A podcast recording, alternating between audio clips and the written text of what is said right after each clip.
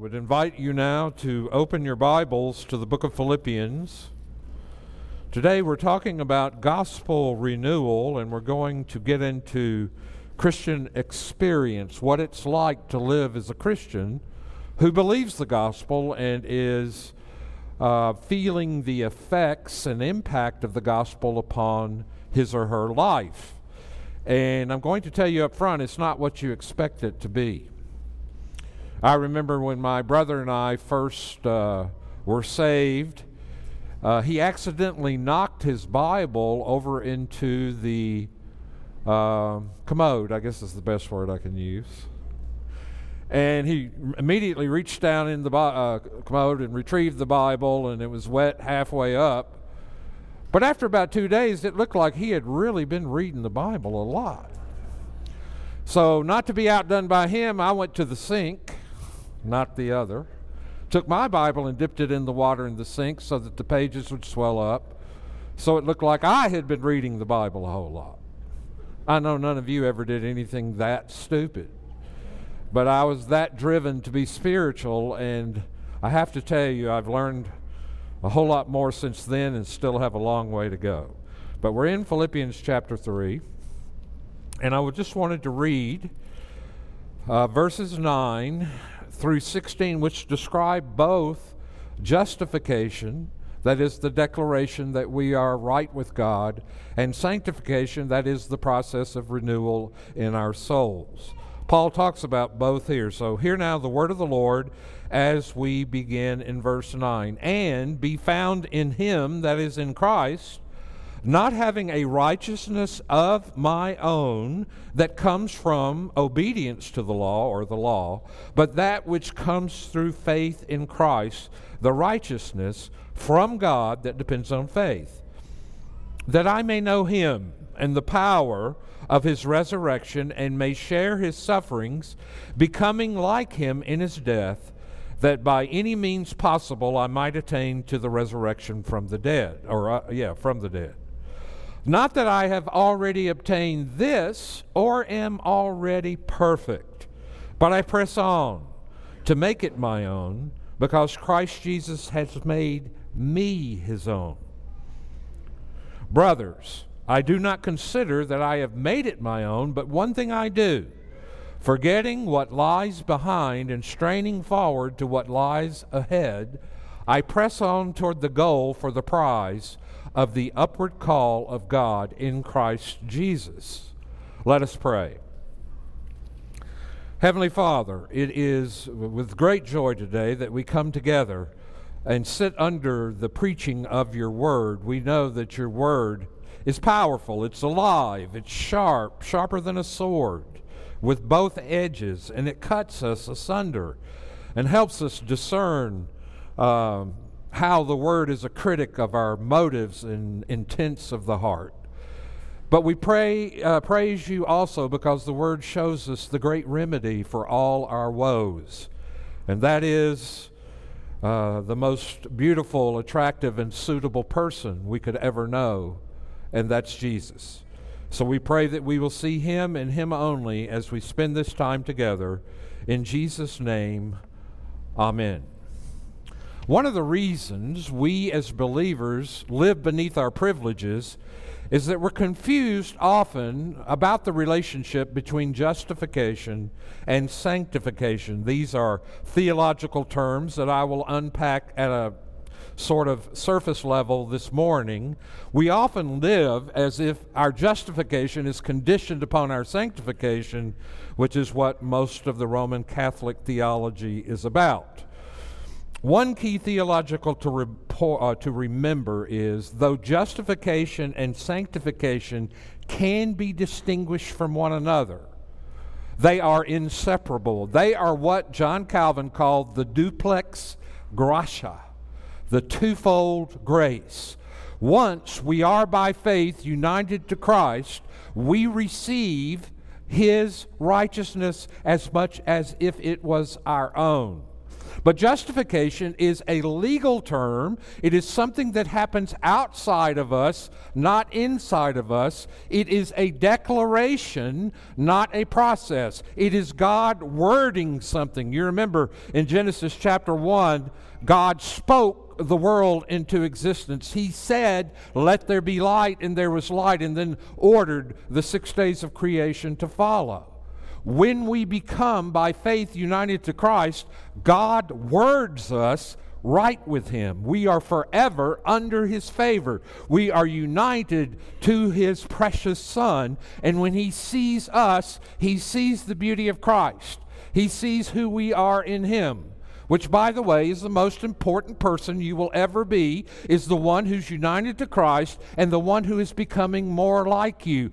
Christianity is not be- about becoming a better version of yourself.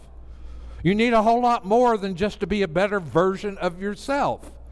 You need to be conformed to the character and image of the Lord Jesus Christ, and that takes a lot of work, as we shall soon see. But justification is the declaration of God. Sanctification is the work of God. It is the process of God renewing us back into His image. It is the process of God delivering us more and more from the power of sin and conforming us more and more to the image of His Son. Sanctification is a process that will take the rest of our lives ultimately will issue in a glorification when Christ returns. We will be completely like him. And so I wanted you to understand the background for that right. Sanctification is what God does inside the believer, it is Christ in us. Justification is what God does outside of us, it is Christ for us in our place. Sanctification is the work of the Holy Spirit and it, it is rooted in justification as cause to effect.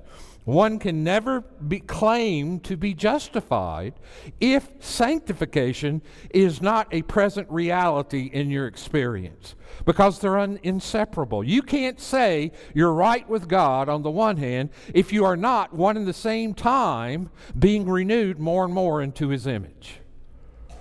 So there's cause and effect in these two theological terms if we separate justification and sanctification, we cannot escape certain poisons like moralism and legalism and Pharisaism and subjectivism and mysticism and triumphalism.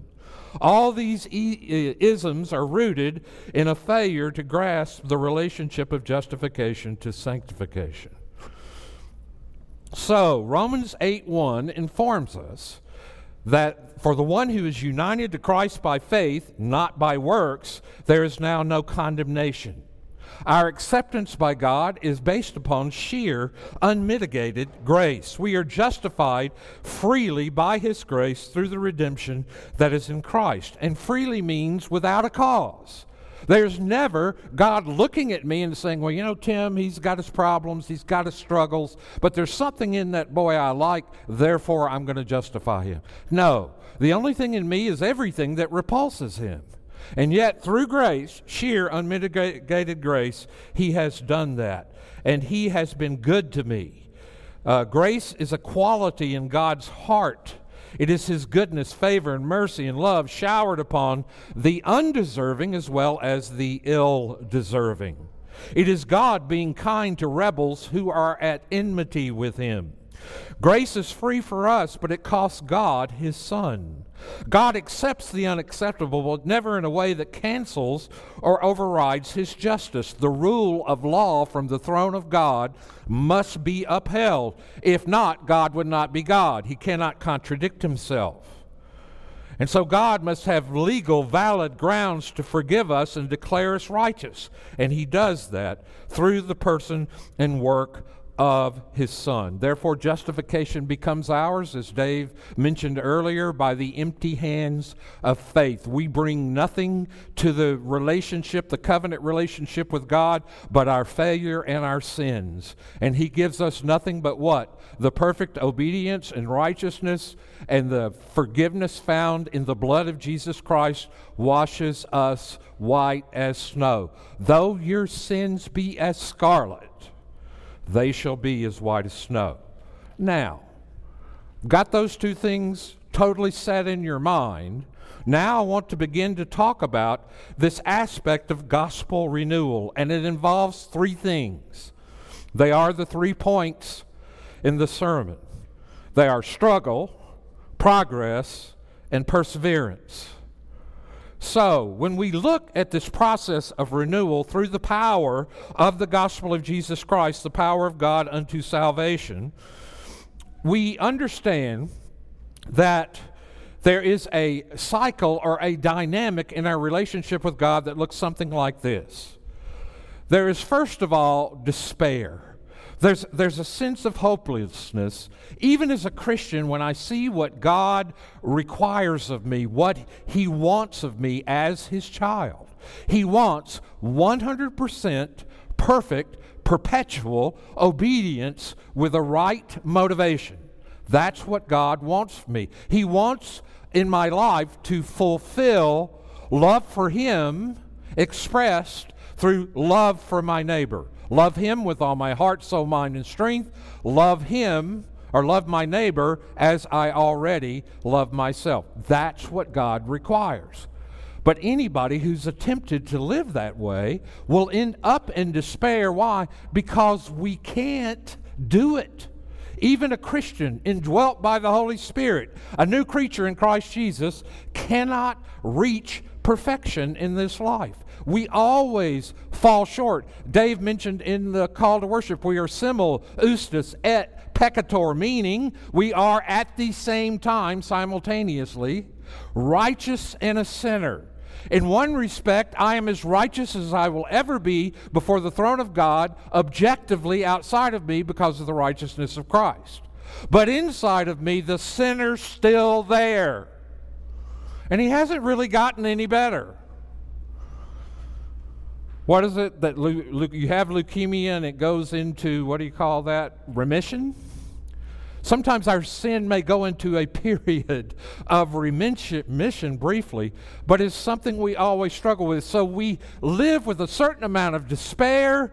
That despair for the Christian leads us to return back to our justification and rest and relax in Christ and Christ becomes for us a joy, and we are able to relax. We are forgiven. We have a sense of a clean heart and a pure conscience. And then out of that relaxation of faith in His justifying word in Christ, out of that comes an energy you cannot possibly miss.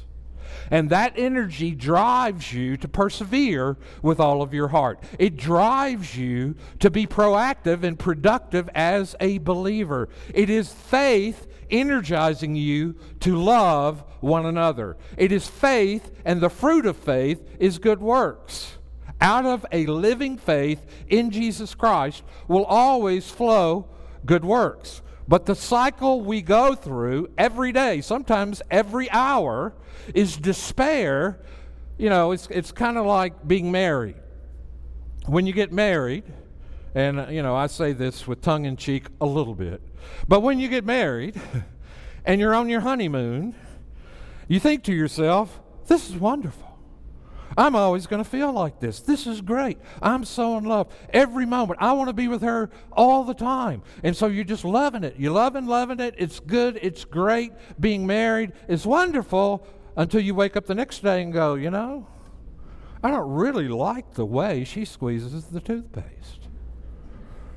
I'm going to have to say something about this because I get up every morning, she's squeezed it in the middle, and I have to pick it up and go back to the bottom and get it to get, and I have to roll up the end of it, come in the next day, she's squeezed it in the middle again.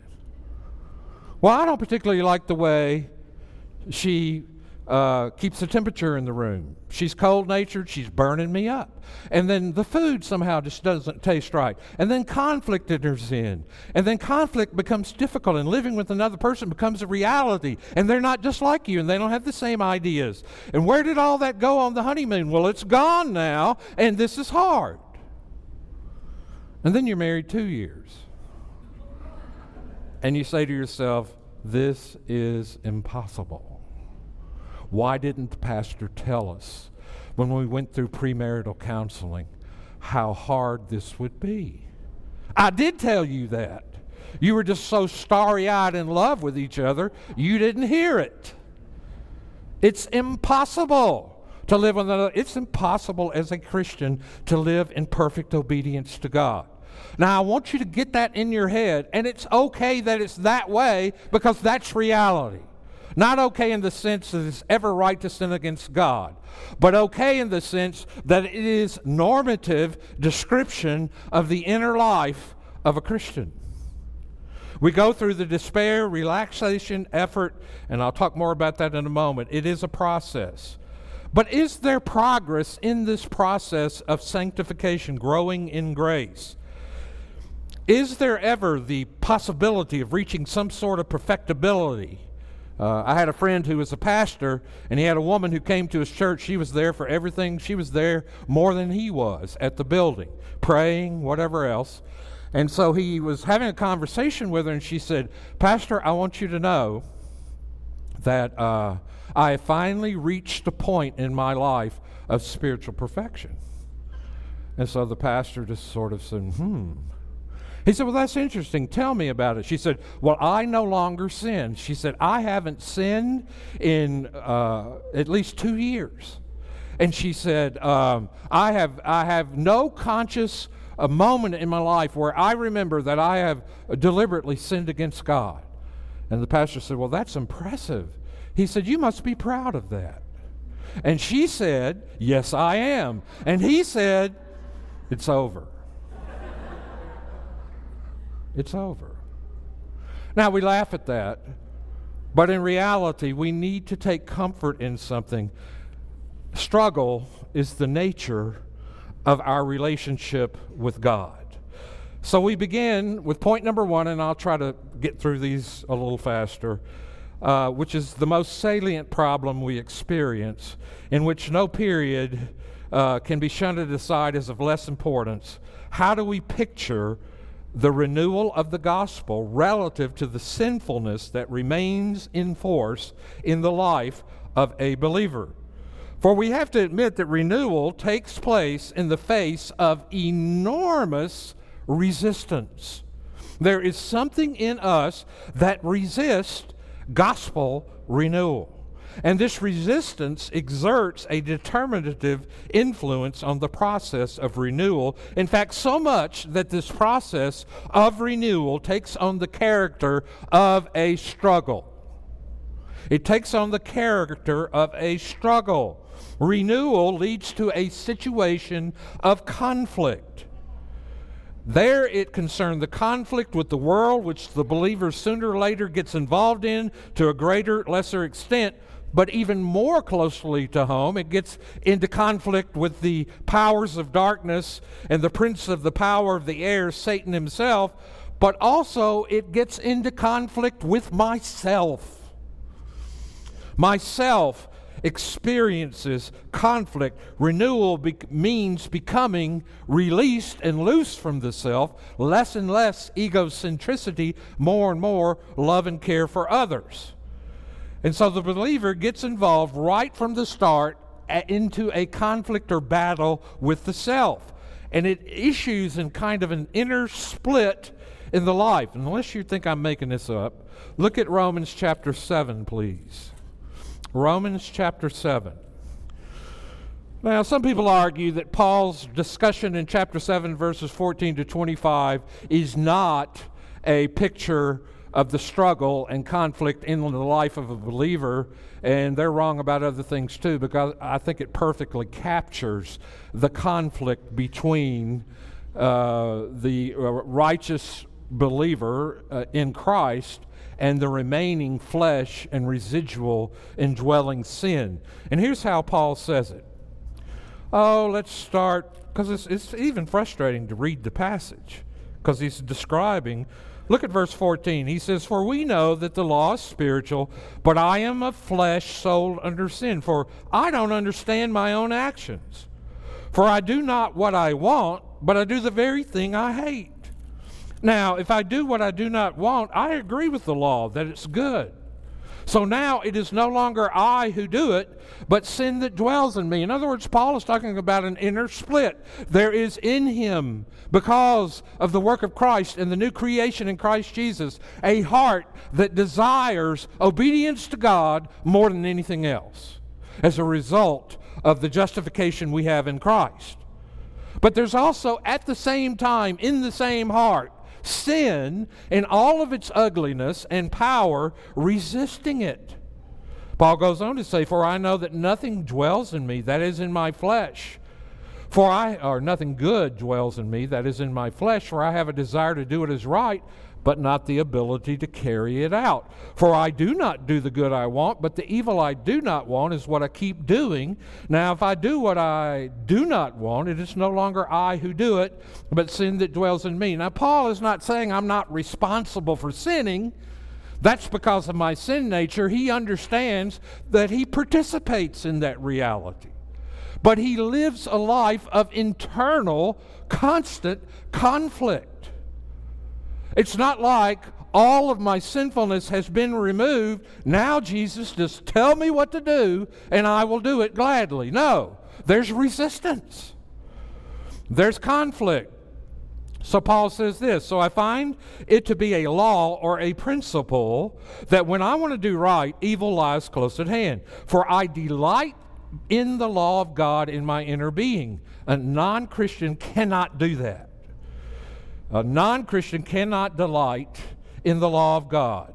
But I see in my members, that is, in my flesh, another law waging war against the law of my mind and making me captive to the law of sin that dwells in my members. Wretched man that I am, who will deliver me from this body of death? Thanks be to God through Jesus Christ our Lord. So then I myself serve the law of God with my mind, but with my flesh I serve the law of sin. And then in chapter 8, he's going to give us where we get the help.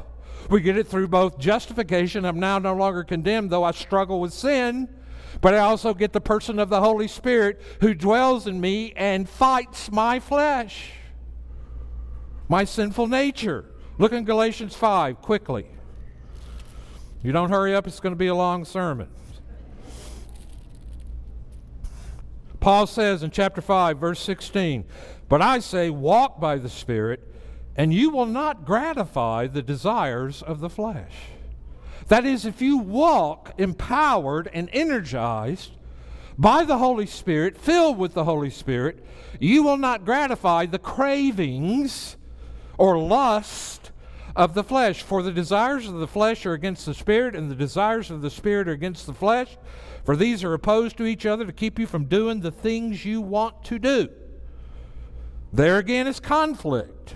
There again is the split, as it were, I. Not schizophrenia, it's not that. But rather the conflict between the Holy Spirit, who now indwells me, and the cravings of my fallen nature, which I still participate in.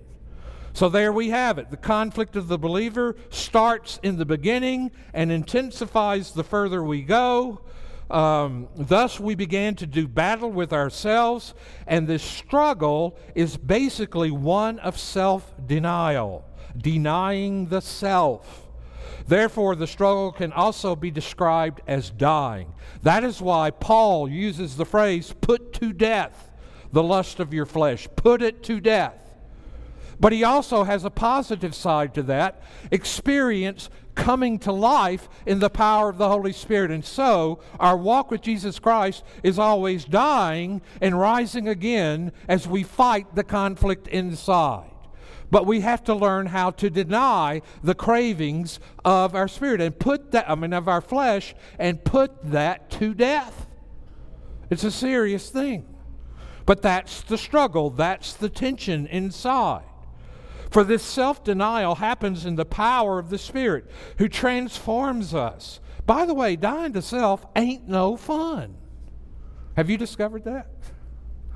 There's nothing good or fun about denying myself. I mean, I'm just a big, fat, relentless ego who loves to get what I want. I know nobody else in here is, but I am. And I struggle, struggle, struggle with dying. I don't like it. It doesn't feel good. And I've never enjoyed a moment of dying to myself.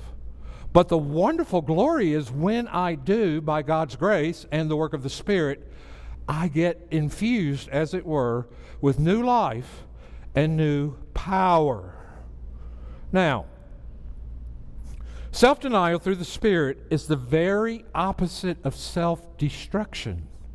If God leaves me to my own machinations, if He leaves me to my own desires within me, my own lust, I will utterly destroy myself. I know that about me. Left on my own, I will destroy myself. But through the process of struggle, through the process of self denial, through the process of dying and rising in the image and renewal of Christ, I began to see myself not destroyed, but rather enlarged. Edwards talks about Jonathan Edwards, if you can read him, which is a challenge. Uh, the man's from outer space, as far as I'm concerned, sometimes. He's brilliant, he's gifted, and he makes your head hurt if you read him a lot. But he says some incredible things. And one of the things Edwards says is that when you begin to understand what the gospel is all about and the truth of the gospel, it makes you more human, not less. And it opens up your heart and enlarges your heart for more of the glory of God and the love of neighbor. Self denial through the Spirit is the opposite of self destruction. It is a crossing of the boundaries which we, in our egotism and addiction to the world and idolatry, have imposed upon ourselves. Self denial is thus, in reality, self enlargement. We become ourselves again as God wanted us to be, made in His image. We become more Christ like, who is the image of God par excellence. In this life, it is a never ending struggle. To the last moment, it remains undecided, for we are part of a world and participate in a history in which the powers of God have not yet completely overcome. We live in the already of redemption, but there is a big not yet of redemption. And so, therefore, we're caught in the tension between the already who we are in Christ, the gift of the Spirit, forgiveness of sins, justification, gospel renewal, but also struggling and failing and sinning and grieving our sin and mourning our, our brokenness before God. And so, in reality, we live in this tension and we can't get out of it. And you're not going to get out of it this side of the grave. Well, Pastor, that's just depressing. Isn't there a place where we can have victory? Yeah, at the cross. That's where Christ accomplished victory for us. But this is what I'm trying to get you to see. How do I know the gospel's real? How do I know the power of the gospel's operating in my heart? It's stirring up your sinfulness. The law of God stirs up your sinfulness. In the hand of the Spirit, it not only stirs up your sinfulness, but it drives you to have no confidence in yourself and to return to Christ and ask for His empowerment. My wife tells me confidence has never been my problem. She never says the other part of it, though, aloud to me. Sometimes she will. But she says, but overconfidence is a lie. It's just it's so countercultural to everything we live in in this world. We are just aliens to this world. This is not my home. I'm in the, I'm in two kingdoms, and that conflict causing and dwelling of the spirit is the way the new man in Christ expresses himself. Christ who we always fall back the guarantee of the coming great renewal and proof that renewal is being worked out. The Spirit, far from ending the struggle in our life, causes it to begin. I never had a struggle until the Holy Spirit decided to come live in me. I mean, I might have felt bad about it. I might have, you know, gone down the room and said, God, I know I did some bad stuff. I hope you don't punish me. Uh, help me be a better person. But that wasn't struggling with sin because I was doing far worse than I knew. That was just so surface. So the struggle is the glaring sign of the unsavedness of our existence. But it's also the guarantee of the coming renewal. For this life, as we're told, we're righteous and sinner at the same time. It nevertheless, the sinfulness is still there and applies because the kingdom and our sanctification has not fully come. We are a microcosm, that is a small picture of the big picture of the kingdom of God, which has come into our world. You see it expressing yourself itself in the body of Christ. As the body of Christ worships Him and serves Him and loves its neighbor and provides healing and hope for those in our world and culture. But it's not by no means winning the tide, by no means turning the tide. That will require cataclysm. That will require the second coming of Christ. So will my perfection as well. Strides will be made, but the Heidelberg Catechism, I'm sad to tell you, says this The best we do and the best we get is a good start. A good start. And so I'm trying to help you see from that. Well, I need to get to point two because you're looking too de- sad and depressed out there. the, however, understand this the renewal creates no harmonious man, it disturbs a natural harmony if it ever existed before. One becomes a citizen of two worlds, therefore a split person. And there's tension with that. That's all I'm trying to say. Read Romans 6, 12 to 15, Romans 8, 12 to 14, Galatians 5, which I already read, Ephesians 4, Colossians 3, Ephesians 6. They all talk about this. It is a biblical concept. And so, I want to get to point two progress. Rightly understood, this delivers us from triumphalism. But as we learn to confess both guilt and grace in the courage of grace, we dare admit our guilt and we do battle with ourselves. But what does progress look like? How do I know I'm having any progress? Because I've had people come to me and say, Pastor Tim, I don't, I, I don't feel like I'm getting any better. And I go, Hallelujah. They say, you, Are you a pastor? I said, No, that's the first thing you need to see is you're not getting any better. In ways you can see, you really are, you just don't see it. Because you didn't know how bad it was in the first place. Neither did I. But let's talk about progress. What does that look like? The conflict in which man is involved as he strives for conformity to the image of Christ sometimes seems like we're at an impasse. The struggle is so fierce that it seems to impede any kind of concept of progress. It is a real Christian whether in these question whether in these circumstances it is even warranted to speak of any kind of progress, let alone improvement. Of course, one could and often does console himself or herself with the fact that the believer's justification in the judgment of God remains inviolable uh, amid all the ups and downs of our spiritual life. But when we began to talk about struggle, Paul also speaks a lot about struggle, but he speaks about a growing, a pressing onward, a going forward, a straining to what lies ahead, even a growing stronger. In his weakness, God's grace is brought to its fullness in its power. Some of the passages in the New Testament seem to say that the, in this life, conformity with Christ seems almost to lie within reach. But struggle and pro- progress apparently do not exclude but include each other. The progress happens amid the struggle. And apparently, the struggle does not lead to stagnation, but to steady progress. The question rises then how are we to conceive of spiritual progress in this conflict situation? And there are four things I want to bring your attention to here. Only in the, bro- this is number one. For those of you who take notes, number one. Only in the brokenness of the conflict does the believer really get to know himself in his opposition against God. So long as that opposition remains unchallenged, it may seem to lie dormant and can easily be underestimated. The struggle is thus an advancing in self knowledge. You don't even know who you are until the Holy Spirit enters your life and begins to stir up this conflict between the flesh and the spirit.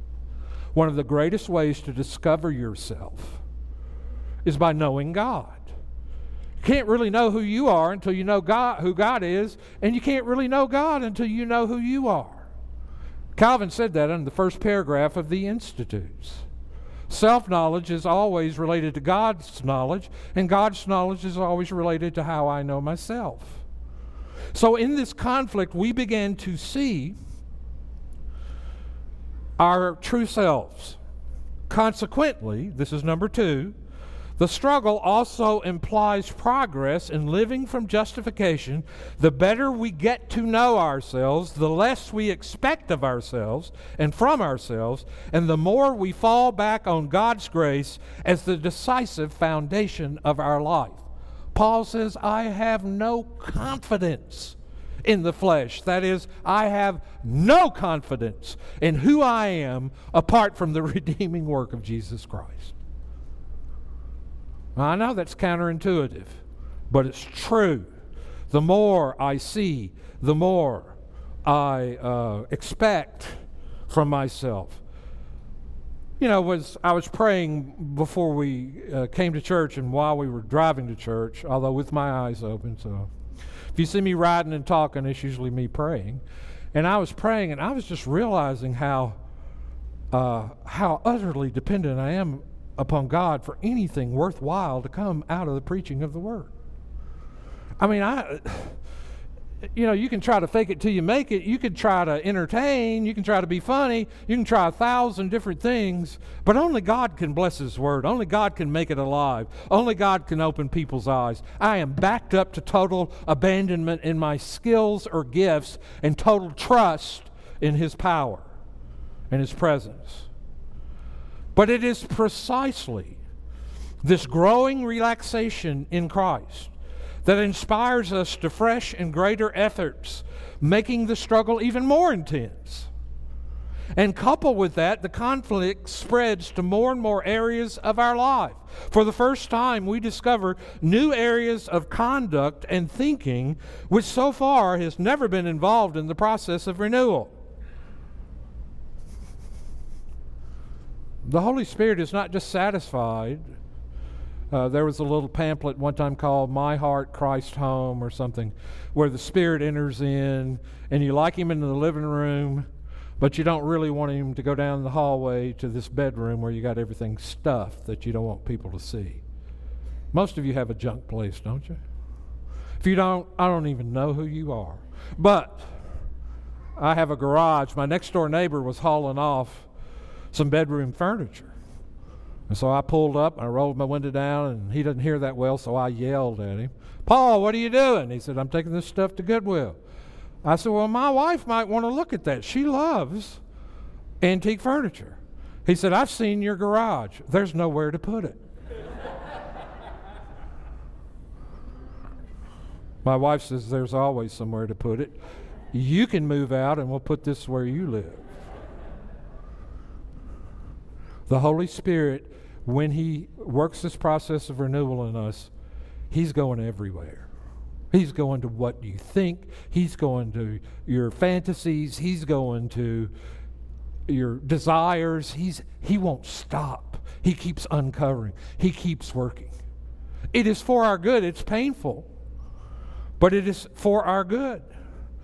And coupled with that, this is number four, the conflict spreads to more and more areas of our life I've, I've, and the process of renewal constantly grows where we have more and more opportunities to trust God to change us. And so progress looks different, but the fact is that the Christian life is a matter of goal and advancing toward it, of a goal and advancing toward it. It, is, it brings up the question how sanctification and justification go together. Can we still maintain that it's totally and solely by justification by which we are adopted as God's children? Is adoption also partly dependent on, to say at least, how well our relaxation inspires us to greater effort?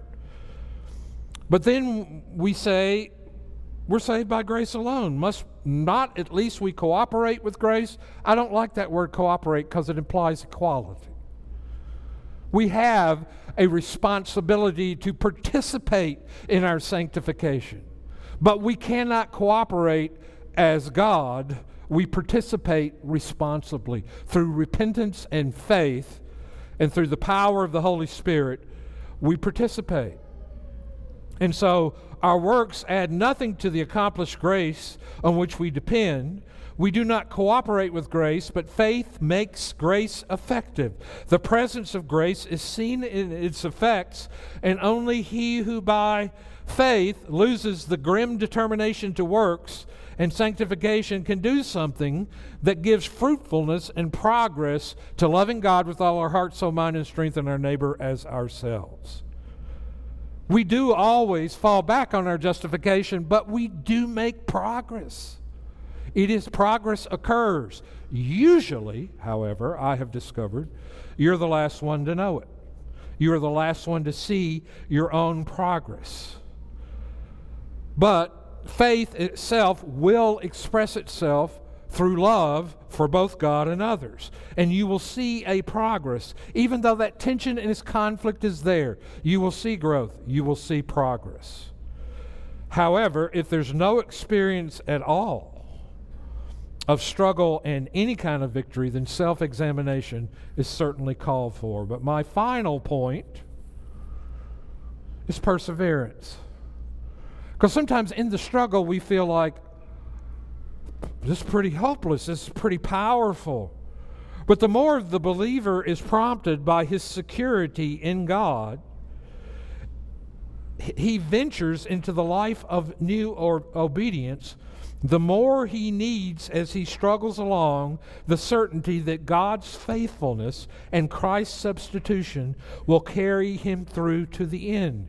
Justification tells us that we stand on an unshakable foundation on which we can always fall back. But who guarantees that we, as we struggle and stumble along and even suffer defeats, will not slide off that foundation?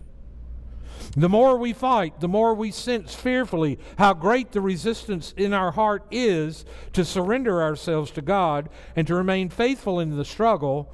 The question then arises of security and certainty in the faith. The question is not, Am I really a sinner received in grace? but will this adoption into Christ be permanent and show its effects in my life? Who can guarantee that for me? The question is also who, without such a certainty, can avoid succumbing to despair and keep up the courage to continue the fight.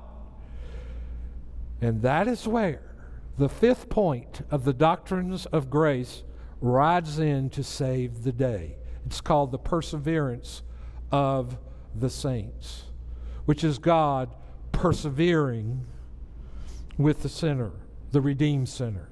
The perseverance of the saints. I talked about that in an earlier message regarding our security in Christ. It is a doctrine that articulates a fundamental insight that our wavering faithfulness is upheld on all sides by God's unwavering faithfulness. The faithfulness is not dependent on our faith, instead, our faith depends on the faithfulness of God. For I'm sure that nothing will be able to separate us from the love of God in Jesus Christ our Lord. And so the believer may and even dares to believe that he will persevere in the faith and nothing will snatch him out of God's hand. God perseveres or preserves us. We sometimes see perseverance of the saints as something we do. We do it, but we outwork what he works in.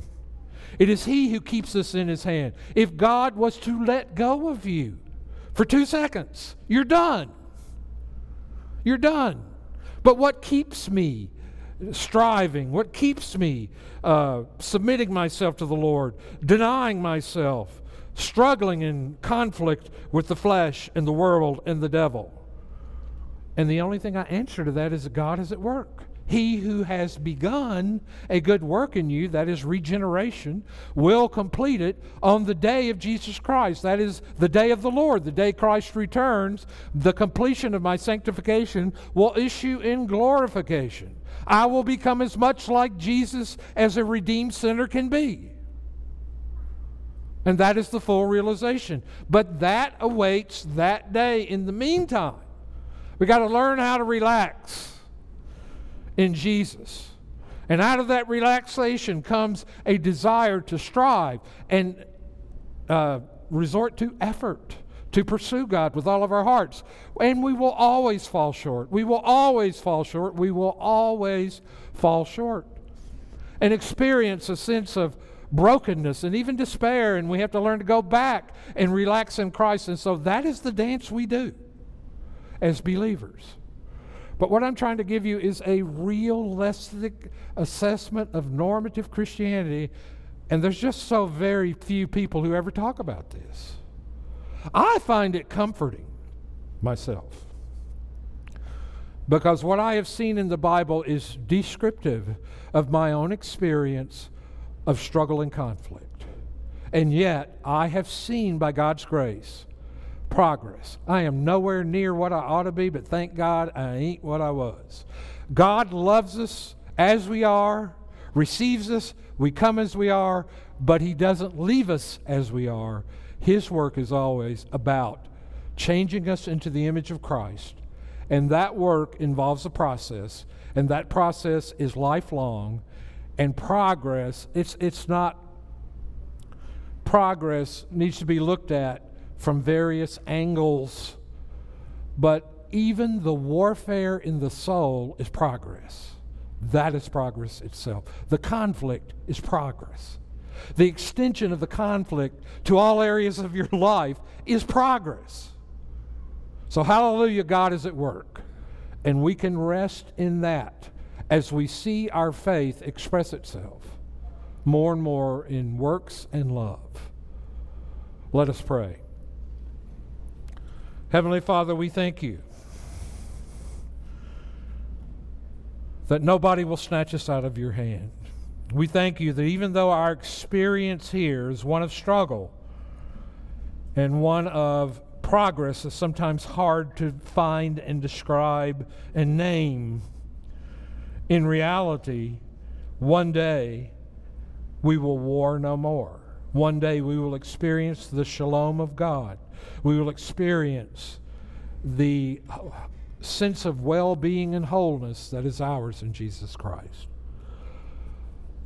Father, we thank you for your goodness and grace and your pursuit of us and your persevering with us. We thank you for your faithfulness that is rock solid, though ours wavers.